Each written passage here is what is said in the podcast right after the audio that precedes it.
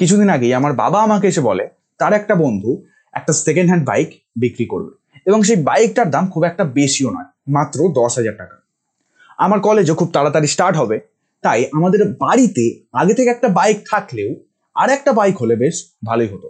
কিন্তু তা সত্ত্বেও আমি আমার বাবাকে সরাসরি না বলে দিই। এবং আরও বলি, যদি পরবর্তীতে কোনো গাড়ির প্রতি ইনভেস্ট করা হয়, সেটা হবে কোনো ইলেকট্রিক ভেহিকেলের ওপরই। অন্তত চেষ্টা করা হবে। কিন্তু আপনি হয়তো ভাবছেন আমি এইসব কথা আপনাকে বলছি কেন?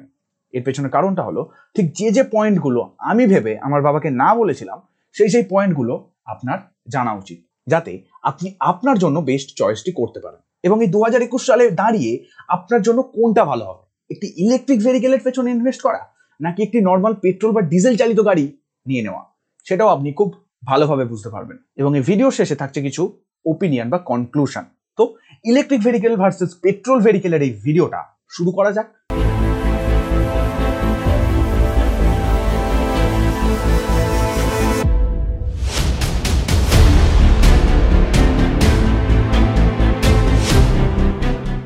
প্রথমেই পেট্রোল চালিত গাড়ির কয়েকটি অ্যাডভান্টেজ সম্পর্কে জানা যাক, যেগুলি একটি ইলেকট্রিক ভেহিকেলের কাছ থেকে আপনি আশাও করতে পারেন না, আর যদিও করেন, খুব কম মাত্রায়।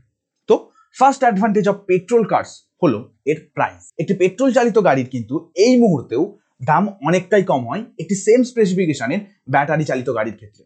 এবং যেটা বেশ বড় একটা পয়েন্ট এবার সেকেন্ড অ্যাডভান্টেজে আসছি। তো সেকেন্ড অ্যাডভান্টেজ হলো একটি পেট্রোল চালিত গাড়ি সেটা হলো রিসোর্স আপনার পেট্রোল চালিত গাড়ির যদি কোনো পার্টসের প্রবলেম দেখা যায় বা কোনো পার্টস এক্সচেঞ্জ করতে হয়, সেটি কিন্তু খুব সহজেই করতে পারবেন। এবং আপনাকে হয়তো খুব বেশি দূর যেতেও হবে না। কিন্তু একটি ব্যাটারি চালিত গাড়ির ক্ষেত্রে কিন্তু এরকমটা নয়।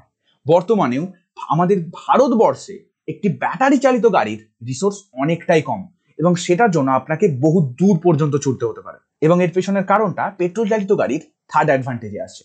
তো থার্ড অ্যাডভান্টেজ হলো অপশান এই মুহূর্তে দাঁড়িয়ে আপনি পেট্রোল বা ডিজেল চালিত গাড়ির কিন্তু অনেক অপশন পেয়ে যাবেন সেম দামের মধ্যে। সেক্ষেত্রে আপনি যদি একটি ব্যাটারি চালিত বা ইলেকট্রিক ভেহিকেল কিনতে চান, আপনার কাছে খুব হাতে গোনা কয়েকটা অপশানই রয়েছে। আর তাও হয়তো এর শোরুম আপনার বাড়ি থেকে বা আপনার শহর থেকে বহু দূরে অবস্থিত। তাই কেনার জন্য হয়তো আপনাকে বহু দূর পর্যন্ত যেতে হবে। এবার আসছি থার্ড অ্যাডভান্টেজ বা লাস্ট অ্যাডভান্টেজ একটি পেট্রোল চালিত গাড়ি। সেটা হলো রিফিউলিং বা রিচার্জিং একটি পেট্রোল চালিত গাড়িকে আপনি যদি রিফিউল করতে চান, সেটি আপনি খুব সহজেই এবং কম সময়ের মধ্যে করতে পারবেন। এবং এই রিচার্জিং স্টেশন বা রিফিউল স্টেশন একটি পেট্রোল কার্সের জন্য প্রচুর আছে আমাদের ভারতবর্ষে। কিন্তু আপনি যদি ইলেকট্রিক ভেহিকেলের দিকে দেখেন, এই মুহূর্তেও কিন্তু রিচার্জিং স্টেশন খুব একটা নেই এবং এই ইলেকট্রিক ভেহিকেলগুলোকে কিন্তু রিচার্জ করতেও অনেকটাই বেশি সময় লেগে যায়।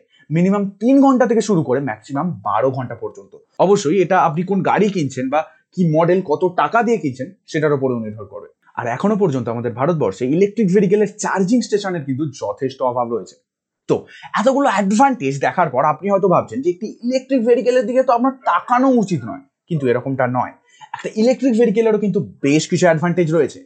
যেমন, প্রথম অ্যাডভান্টেজটা হলো পেট্রোল বা ডিজেলের দাম। এই মুহূর্তে আমাদের ভারতীয় বাজারে পেট্রোল বা ডিজেলের দাম যে কি হারে বাড়ছে, সেটা কিন্তু বলার অপেক্ষা রাখে না। এবং ভবিষ্যতেও যে এর কোনো পরিবর্তন হতে পারে, তারও কোনো গ্যারান্টি নেই। যদি এর মাঝে বলে রাখা ভালো, আপনি যদি পেট্রোল বা ডিজেলের এই দাম বৃদ্ধির আসল কারণটা জানতে চান, তাহলে কিন্তু আপনি এই ভিডিওটাতে ক্লিক করতে পারেন। Also link in the description তবে এই ভিডিওটা দেখার পর। তো, আমরা যেখানে ছিলাম তো সেক্ষেত্রে যদি আপনি একটি ইলেকট্রিক ভেহিকেল কিনে নেন, সেটা কিন্তু আপনার জন্য ওয়ান টাইম ইনভেস্টমেন্ট হয়ে দাঁড়াবে। একটা উদাহরণ দিলে আপনি খুব ভালো করে বুঝতে পারবেন। টাটা নেক্সনের ইলেকট্রিক মডেলটিকে ফুল রিচার্জ করতে আপনার মাত্র তিনশো দু টাকার কাছাকাছি লাগে। কিন্তু এরই পেট্রোল মডেলটিকে আপনি যদি রিফিউল করতে চান ফুল ট্যাঙ্ক আপনার সাড়ে চার হাজার টাকার মতো খরচা লেগে যায়। ফলে আপনি যদি ক্রমশ বাড়ন্ত পেট্রোল ও ডিজেলের দামের থেকে বাঁচতে চান, আপনি কিন্তু একটি ইলেকট্রিক ভেহিকেলের ওপরে ইনভেস্ট করতেই পারেন। তো একটি ইলেকট্রিক গাড়ির সেকেন্ড অ্যাডভান্টেজটা হলো, এর মেনটেনেন্স খরচা কিন্তু খুবই কম হয়। যেমন ধরুন, এই পেট্রোল গাড়িগুলির কিছুদিন বাদে বাদেই আপনাকে সার্ভিসিং করাতে হয়। সেক্ষেত্রে কিন্তু এই গাড়িগুলির সার্ভিসিং খরচা আপনার অনেকটাই কম পড়বে। তার উপরে এই গাড়িগুলির নয়েস একেবারে নেই। আর এরপরে আসে সব থেকে ইম্পর্টেন্ট অ্যাডভান্টেজ এবং সেই কারণের জন্যই তো আমাদের ভারত সরকারও ইলেকট্রিক গাড়িকে এতটা প্রমোট করছে। সেটা হলো, এর ইকো ফ্রেন্ডলি স্বভাব। একটি ইলেকট্রিক গাড়ি, একটি পেট্রোল চালিত গাড়ির তুলনায় প্রায় সেভেন্টিন টু থার্টি পার্সেন্ট বেশি পরিবেশ বান্ধব হয়ে থাকে। তো, এতক্ষণে নিশ্চয়ই বুঝতে পেরেছেন আপনার জন্য কোন চয়েসটা বেস্ট হবে এবং কোন জিনিসটা আপনার জন্য সুইটেবল হয়ে উঠবে। একটি ইলেকট্রিক ভেহিকেল নাকি একটি পেট্রোল চালিত গাড়ি? তো, এরপরে আসছে আমার কিছু ওপিনিয়ন যেমন ধরুন, আপনাকে যদি রোজ একটি নির্দিষ্ট দূরত্ব ওই একশো কিলোমিটারের মধ্যে যাতায়াত করতে হয়, তাহলে কিন্তু আপনি একটি ইলেকট্রিক গাড়ি নিতেই পারেন। কিন্তু আপনি যদি অফ রোডিং করতে চান বা আপনার ডেস্টিনেশনের কোনো ঠিক না থাকে যেমন ধরুন দুশো, তিনশো কিলোমিটার যেতে হয়, সেক্ষেত্রে কিন্তু আপনার পেট্রোল চালিত গাড়ি নেওয়াটাই ভালো হবে।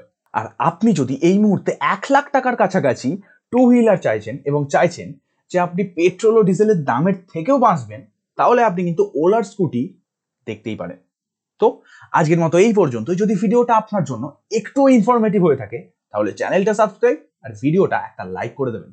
তো দেখা হচ্ছে পরের ভিডিওতে ততক্ষণের জন্য keep subscribe stay updated bye bye